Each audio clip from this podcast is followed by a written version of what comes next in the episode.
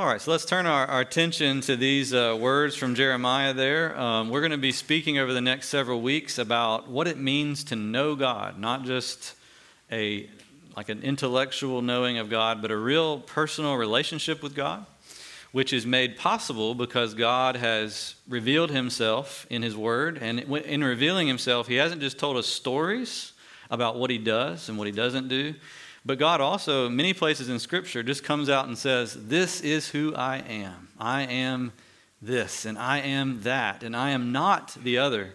Uh, know me. Come and understand me. This is who I am. These are my attributes, or these are my characteristics. I, I was talking to a dear friend recently who said, You know, and I agree with him, which is why I want to do this, that we don't need to just hear about ourselves when we come to church.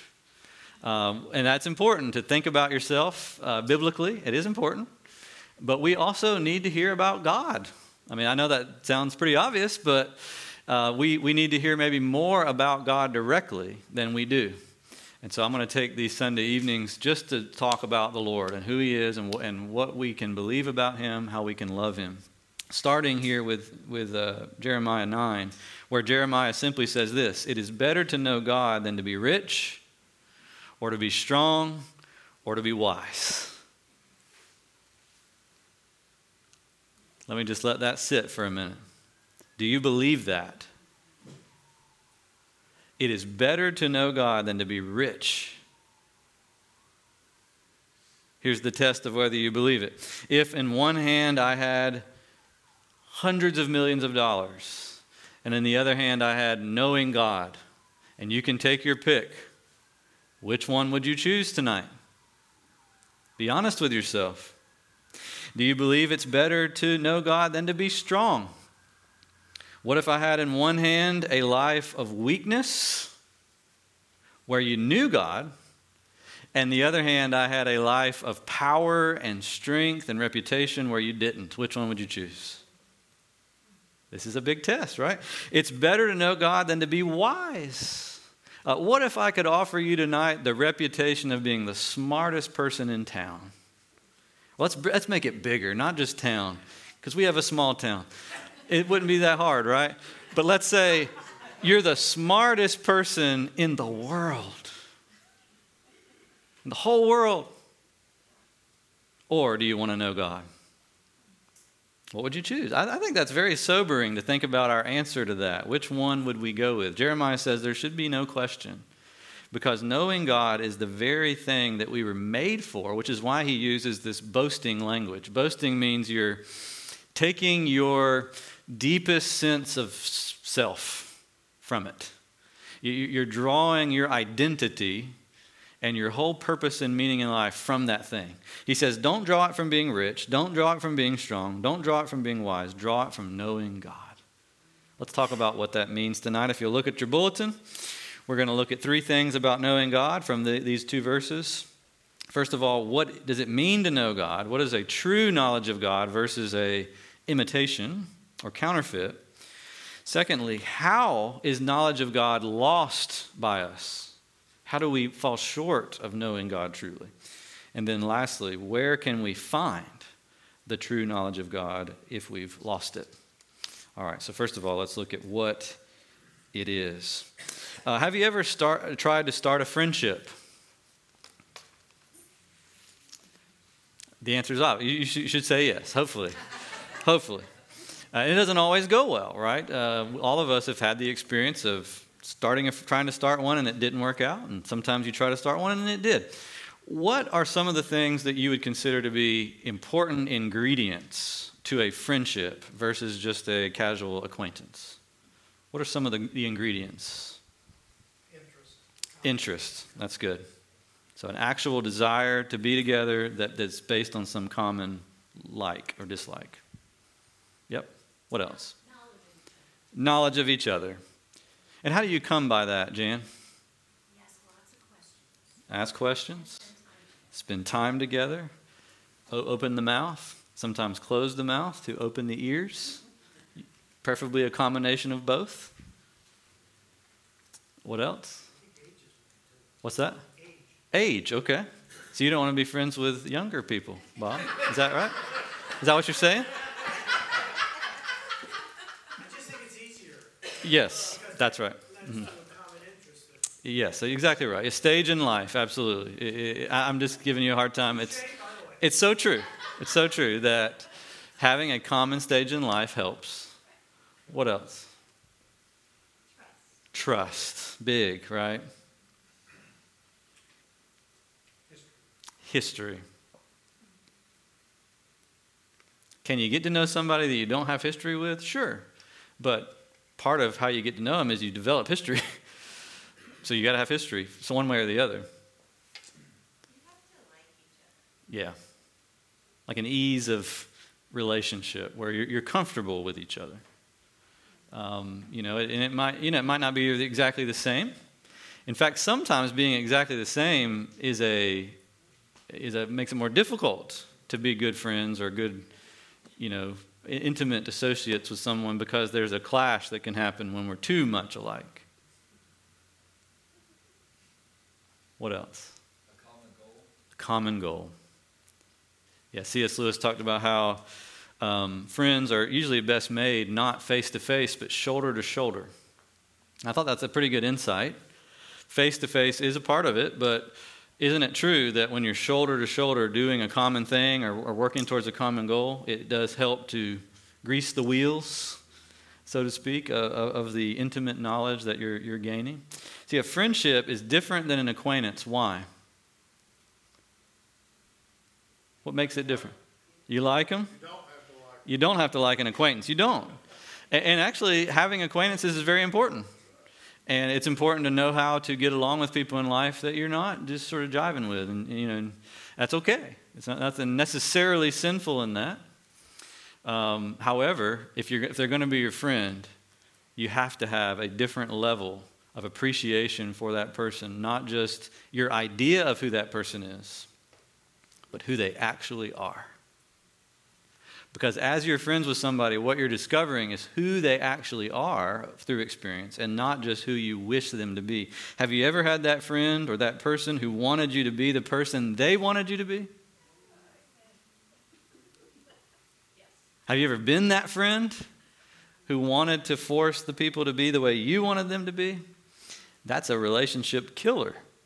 Well, notice what um, Jeremiah says about knowing God here. He says some very important things. In fact, three things that define a true friendship with God versus just an acquaintance.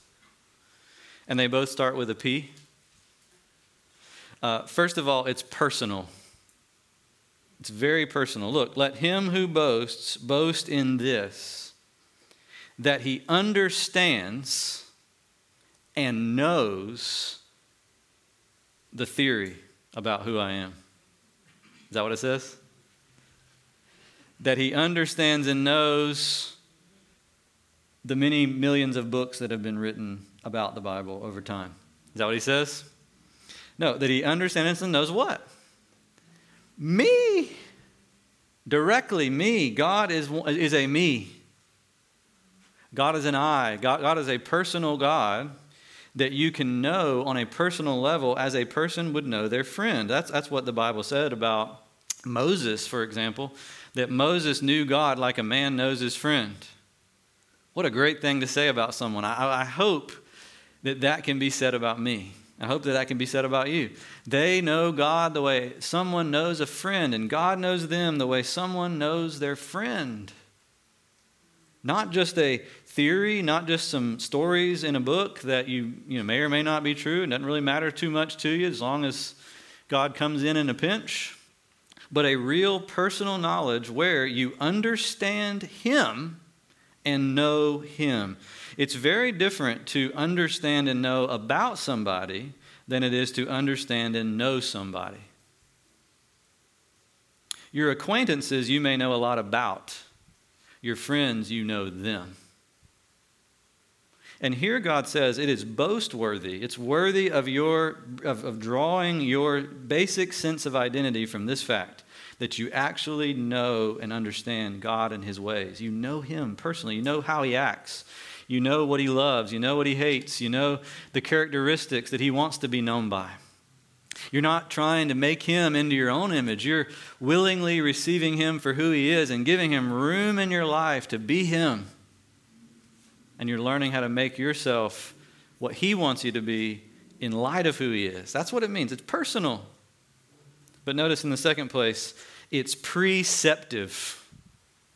Preceptive. Not perceptive, but preceptive. Perceptive would just mean you're looking at something, observing, and making conclusions of your own. Preceptive means you're concluding based on precepts. That is, based on things that has already been said, that have already been communicated. And so notice, may he boast in this, that he understands and knows me, that, what? I am the Lord who practices steadfast love, justice, and righteousness in the earth, for in these I delight. What does God want us to understand about Himself? The things that God has personally taken the time and the pains to reveal about Himself. That I'm the Lord. Uh, notice the word Lord there is in all capital letters. Do you see that? Maybe you remember me pointing this out before. Maybe you don't. I'll point it out again. In the Old Testament, anytime you see the capital L, capital O, R, D, that is a translation of the word Yahweh. Jehovah is what they, is the way that it used to be pronounced. Now more commonly, Yahweh. What's the significance of that name of God? Do y'all remember? It's, it's this that's right. It's the specific, covenantal name that God picked for himself, that he, that he revealed about himself, it's probably a better way to say it, to Moses. It's not the name that Moses thought up, it's the name God gave to himself. Uh, in fact, in that passage about the burning bush where God gives the name, he says explicitly, People before now didn't know me by this name because I never told them. But now, Moses, I'm telling you my name, Yahweh, Jehovah, the great I am. I am that I am. However you want to translate it. The Lord, capital L, capital O, capital R, capital D. Uh, God wants us to know Him according to what He has said about Himself, how He has defined Himself, which is why He goes on to say, I'm Yahweh who practices steadfast love, justice, and righteousness in the earth. This is again how do we know God practices steadfast love? How do you know God practices righteousness and justice in the earth? Well, I'll tell you this it's not just by observing the animal kingdom or the rest of the created universe. In fact, well, what did the great poet, the American poet, say about nature? Tennyson, he said it's red in tooth and claw. And, you know, that means it's violent. Nature's violent. And you, you, someone was just looking at nature saying, okay, who is the God who made this? Well, if you didn't know anything about the fall or about the reason why there is all this violence, you might conclude what? This may be a terrible God who made all of this. This, this may be a God who is vengeful and has, has, loves violence. And yet, Jeremiah says, Boast in this that you know not something that you've concluded by pre- perceiving, but by precept revealed. God says, when you look at the world and see nature red in tooth and claw, remember, I didn't make it that way in the beginning. It became that way because of your sin. I am still a God of steadfast love, justice, and righteousness. And I'm going to make all the things that have gone wrong right again because that's who I am. Believe it. Believe who I am based on my word. Preceptive, personal. Lastly, it's practical. Knowing God truly is practical knowledge. What's the difference between theoretical and practical knowledge? Application. So give, give me an example. What's an example of knowing something theoretically and knowing something practically? I've read about how to extract a tooth, right? And I, and, and I probably have. But what don't I have that Ed has? Experience. Experience. Now, I've, I've, I've extracted children's tooths that are already hanging very loose by a tiny, I don't count that though, Ed. That doesn't qualify me to be a dentist. You've got practical knowledge. And I bet, uh, maybe this is not true, but I bet after you left dentist school, there was a little bit of an adjustment period where you had to learn going from the book to the actual mouth, right? The, the, tooth, the tooth of the matter, right? What's that? And dental school probably happens, right? And the same thing like for being a pastor, for example. You, you learn about all these situations in the classroom, and then you're actually taking your internship and learning in real life what it's like. And it's in everything. Uh, it, this is not saying theoretical knowledge is bad. Um, you know, a dentist without theoretical knowledge, how, how do you feel about that? Anybody want to sign up? I don't. Uh, however, uh, a dentist with no practice also doesn't sound very good. Well, here he says, look, to know God is to know that He's a God who practices certain things. He doesn't just say certain, certain things, He does them. In fact, He delights in them, it tells us. He delights in them, therefore He does them. He delights in steadfast love, therefore He acts graciously. He delights in justice, therefore he does justice. He delights in righteousness, therefore he judges all the earth and sets everything right.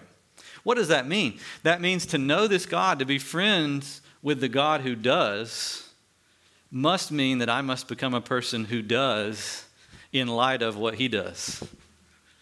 Uh, it, it is not good to just simply want to know God here without wanting to know him in the ins and outs of your life by actual practice which is why simply saying that you're a Christian doesn't make you a Christian. This is the reason why James in, cha- in James chapter 2 says, faith without, y'all know it, works is dead. He's not saying that to be saved, you have to have a little bit of your faith plus a little bit of your works, and you earn your salvation by the combination of the two things. He's not saying that. He's saying Faith, which is what saves you because of Christ, is only real faith if it's accompanied by actions. Your life ought to be different when you know God. Uh, the same thing is true, by the way, when you don't know God, it will also show up in your life. It'll show up in your actions. Um, Jesus made it very clear when he said, You will know a tree by its fruits what it does reveals who it is. And we could say, you know, in the context of this lesson, what it does reveals who it knows versus who it does not know. True knowledge of God is personal, preceptive, and practical. It's not just intellectual, knowing about God, and it's not just ritual, going about God, going about the motions. It is actually a combination of all of it because it's a real friendship. It's a real covenant relationship with a real personal God where we're called to walk with Him, to walk and live before His face, knowing that He sees us, and to glorify and enjoy Him each day forever and ever. Real, pulsating, life giving relationship. Changing our lives, making us different because we know the God who has revealed Himself to be a doer. Now, think about this. I want to read a quote from Jonathan Edwards. It's always fun to read Jonathan Edwards. He wrote in the 1700s, mid 1700s, so sometimes, you know, it's different. But this one I think is pretty, pretty clear. Let me read it and you can judge. He says, A true knowledge of God and divine things is a practical knowledge. As to a speculative knowledge of the things of religion, there are some wicked men who have obtained great measures of it. Men may be uh, of vast learning, and their learning may consist very much in their knowledge in divinity or theology, their knowledge of the scripture, even, and other things appertaining to religion. And they may be able to reason very strongly about the attributes and works of God and the doctrines of Christianity. But herein their knowledge fails of being a saving knowledge. This is where it fails, that it is only a speculative and not a practical knowledge. He who has a right and saving acquaintance with divine things sees the excellency of holiness and of all the ways of holiness, for he sees the beauty and excellency of God which consists in holiness. Does that make sense to y'all? 1700s. I can give you a brief paraphrase. The person who really knows God is someone who delights in what he knows. In a more lucid moment, Jonathan Edwards said it this way There's a difference between knowing that honey is sweet and tasting that honey is sweet. Right? And when it comes, I mean, maybe there's somebody in the world that's never tasted honey. I don't know. Does that person exist? Maybe. You could imagine that person would be able to say, honey is sweet, because they've learned it. They've watched Winnie the Pooh. And so they know it. Honey is sweet, right? It's good. But they don't know it like I know it. And like you know it. We know it because we've tasted it. Even more so with God. There are many people that can say all kinds of things about God, and some of them are even true. In fact, the Bible says Satan knows a lot about God, but he doesn't like it. It's a speculative knowledge. Uh, you think you can outquote Scripture to Satan? I don't think so. And yet, he doesn't like near a bit of it. And that means he does not know God. This is not a speech against knowing Scripture. Please don't take me that way. You got to know Scripture to know God, but you got a taste of the God that you read of. That make sense? All right. That's the first thing. What it really means to know God. Now let's look secondly at how we lose the knowledge of God. And, and this passage also teaches us that. Look at verse 23. Let not the wise man boast in his wisdom. Let not the mighty man boast in his might. Let not the rich man boast in his riches, but let him who boasts boast in this, that he knows me. How does a person not know God? How does a person fail to know God? It's because that person is living a life boasting in other things besides God. That's how you lose it. Uh, this is why I'm glad that we read the question in the Catechism tonight about the covenant, because it's a perfect word to describe human relationship with the Lord. It's, it's like a marriage. What causes marriages to break down, to break apart, eventually to dissolve, besides death? Usually it has something to do with a lack of trust. Trust has been breached. Um, there has been a there's been an affair. There there has been unfaithfulness, things like that. Usually are the things that cause it. Not always, but usually. Well, well, Scripture tells us when we boast in created things rather than boasting in God, when we get our essential definition of who we are and who we're going to be and what we're going to do from anything besides God, we have committed spiritual adultery and are daily living in spiritual adultery against God and God takes offense at it. Just like you would take offense if your spouse treated you that way. God talks that way. In fact, in, in Jeremiah 2, just a few chapters before this, he says that very direct thing. He says, Look, I'm about to give you, Israel, a certificate of divorce. Why, God? Why are you going to divorce us? Here's why because you've turned away from the fountain of living waters and have hewed out cisterns for yourself, broken cisterns that can hold no water. You try to replace me with things, stuff, maybe even yourself. You boast in those things. That's idolatry. You base your knowledge on me on things besides my word. You, you, you move from a preceptive view of God to a perceptive, where you're trying to perceive it by your own wisdom, uh, that is always going to lead to a breach in the relationship and a lack of genuine knowledge of God. Idolatry is the root of all sins, really. It separates us from true knowledge of God. It hardens the heart, the Bible says, against God, and it darkens the mind to where you can't even understand the things that God has freely given to you. It's a big deal. Uh, Terry Johnson, in his recent book, or sort of recent book about the attributes of God, says there are actually four different barriers to knowing God. And I think they're all four connected to this idolatry. And I'll, I'll list them for you, and it may pique your interest to go and check out his book. Uh, he says the first one is presumption. Uh, it's, a, it's a barrier to knowing God to presume you already know Him. That's probably the worst things you can do. Uh, God is like me, only bigger. That whole mentality of, I, I know God. Of course, I know God. I don't need the Bible. I don't need the church. I don't need all this help from people. I know God. He's like me, but bigger. He's like Santa Claus. I got it.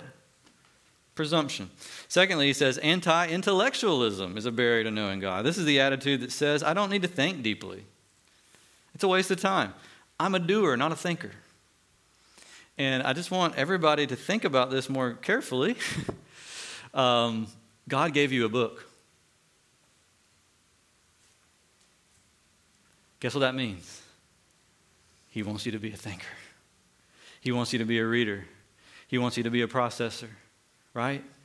I get it. Some people are more inclined to it than others, and you being not as inclined to it doesn't make you a second class citizen in the kingdom of God. But you still got to do it.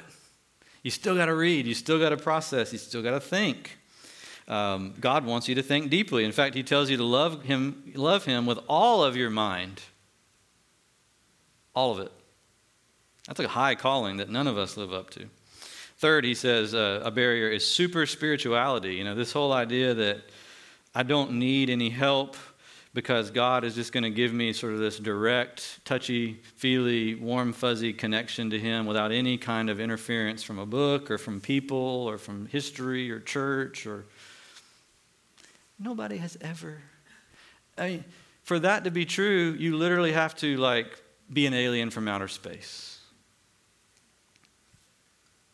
And you're not.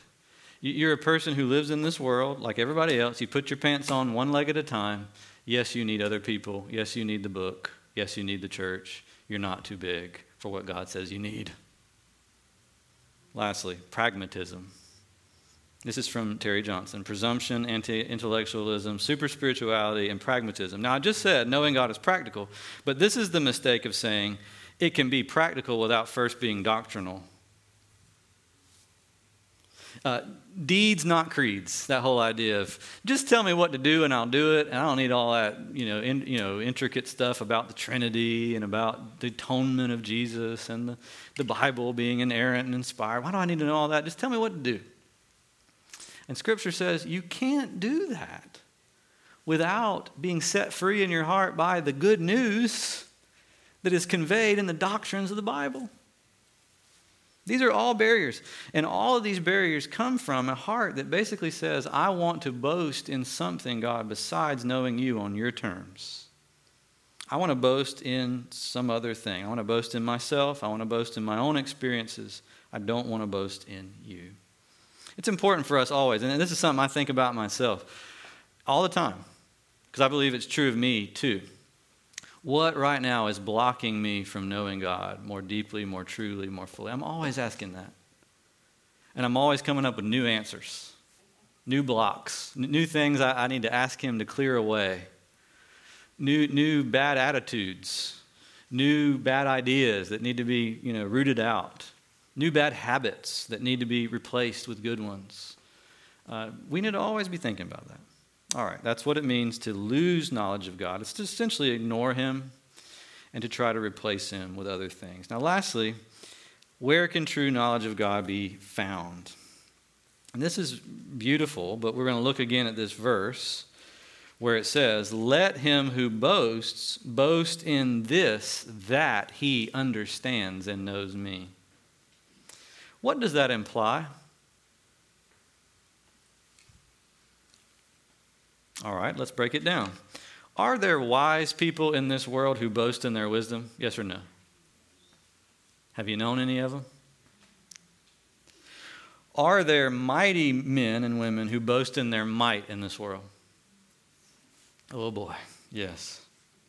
Are there any rich people that boast in their riches? I'm not sure about that one. Yeah. Now, yes, of course. Now, if if, there, if it's true that there are those three people, this verse is also saying there are those who boast that they know God, and they actually do.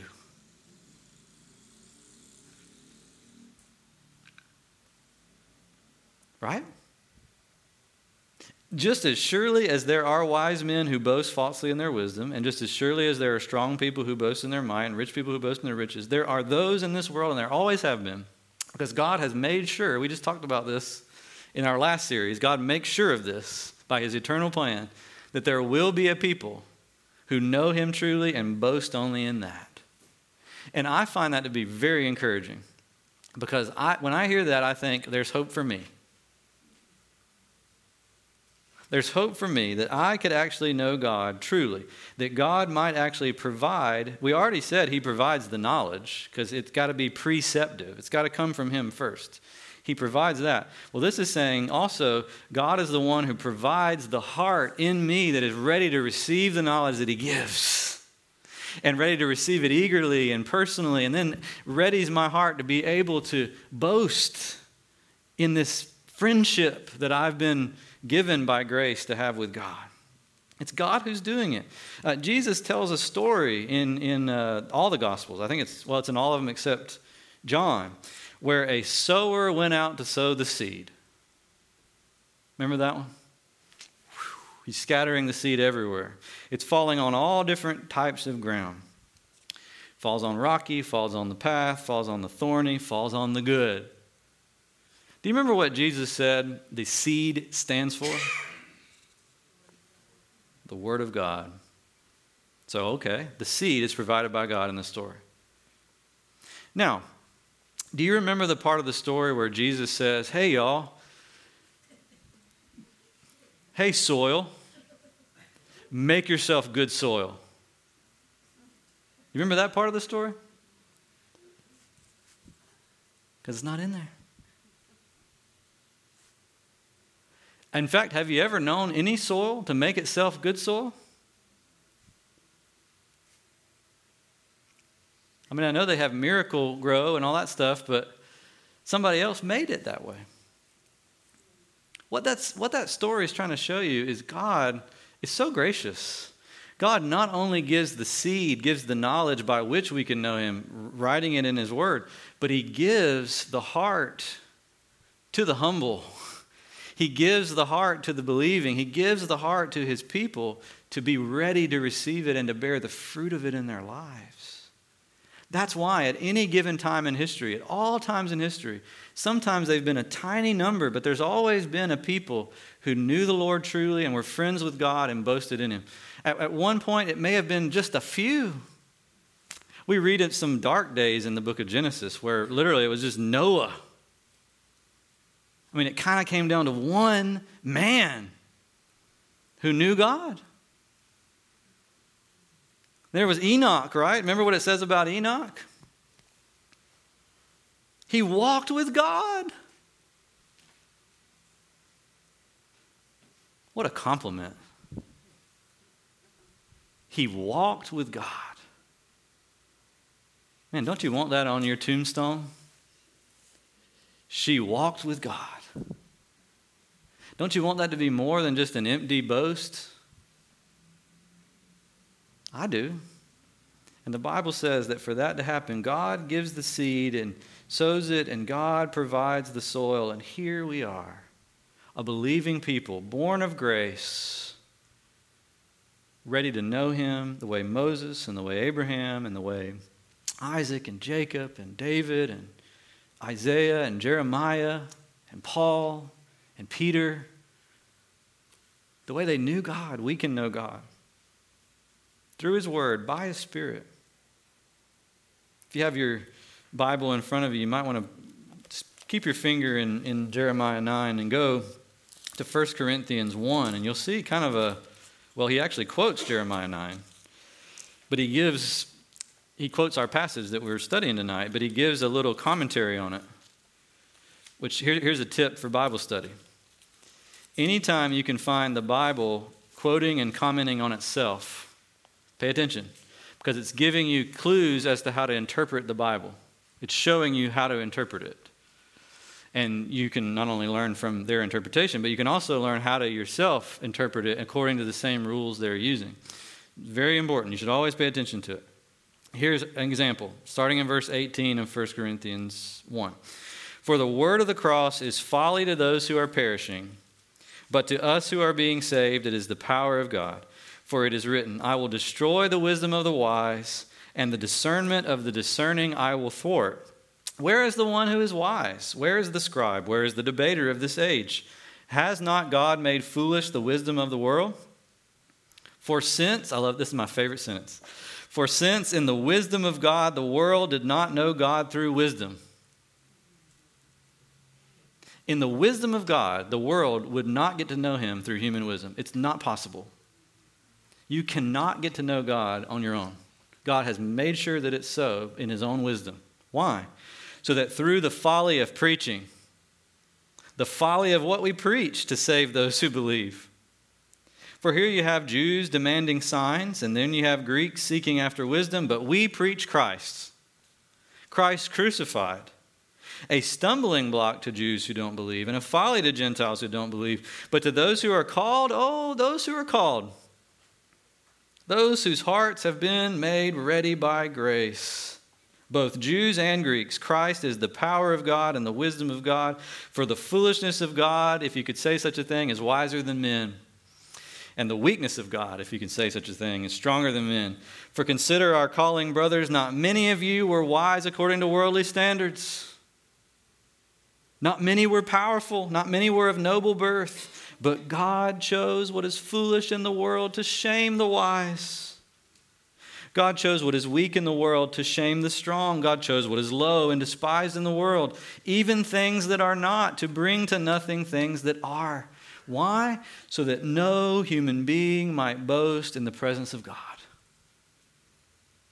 And because of Him, because of Him, you are in Christ Jesus who became to us wisdom from God, righteousness and sanctification and redemption, so that, as it is written in the passage we've been studying tonight, let the one who boasts boast in the Lord. There is a way to know God. Not just in the thoughts, not just in the ritual, but to know Him really. How is it? Christ. Christ is the image of the invisible God. Christ is the Word of God made flesh so that we could behold God's glory. When you look at Christ, you know who God is and who God always has been and who He always will be. If you're reading the Bible, which is the only way to get information about God, the whole Bible is about Jesus. The whole Bible tells a story from beginning to end, and every part of the story is about Him. Jesus is the one who will crush the serpent's head, the seed of the woman who would be raised up to crush Satan forever. Jesus is the ark that saved Noah and his family. Jesus is the ram that was caught in a thicket so that Isaac could go free. Jesus is the lamb that was slain and the blood was covering the doorpost. Jesus is the one who split the sea so that the Israelites could go through. Jesus is the manna. Jesus is the rock that gushed out water. I could go on. Jesus is the tabernacle, both in the Holy of Holies and the mercy seat, and the sprinkled blood that speaks a better word than the blood of Abel. Jesus is the ultimate prophet, saying the final word from God. Jesus is the ultimate priest, giving the final sacrifice that has to be offered. He's the king because he is the king of all kings, the prince of rulers and kings on earth. And Jesus Christ is the Lamb that was slain before the foundation of the world so that he could baptize his people with the Holy Spirit. And when you're baptized with the Holy Spirit, you know God.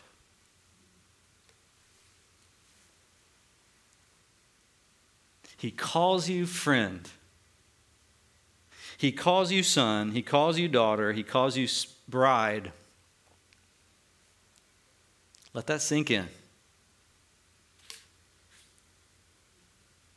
And I wonder if you can relate as you let that sink in. Can you relate to these words,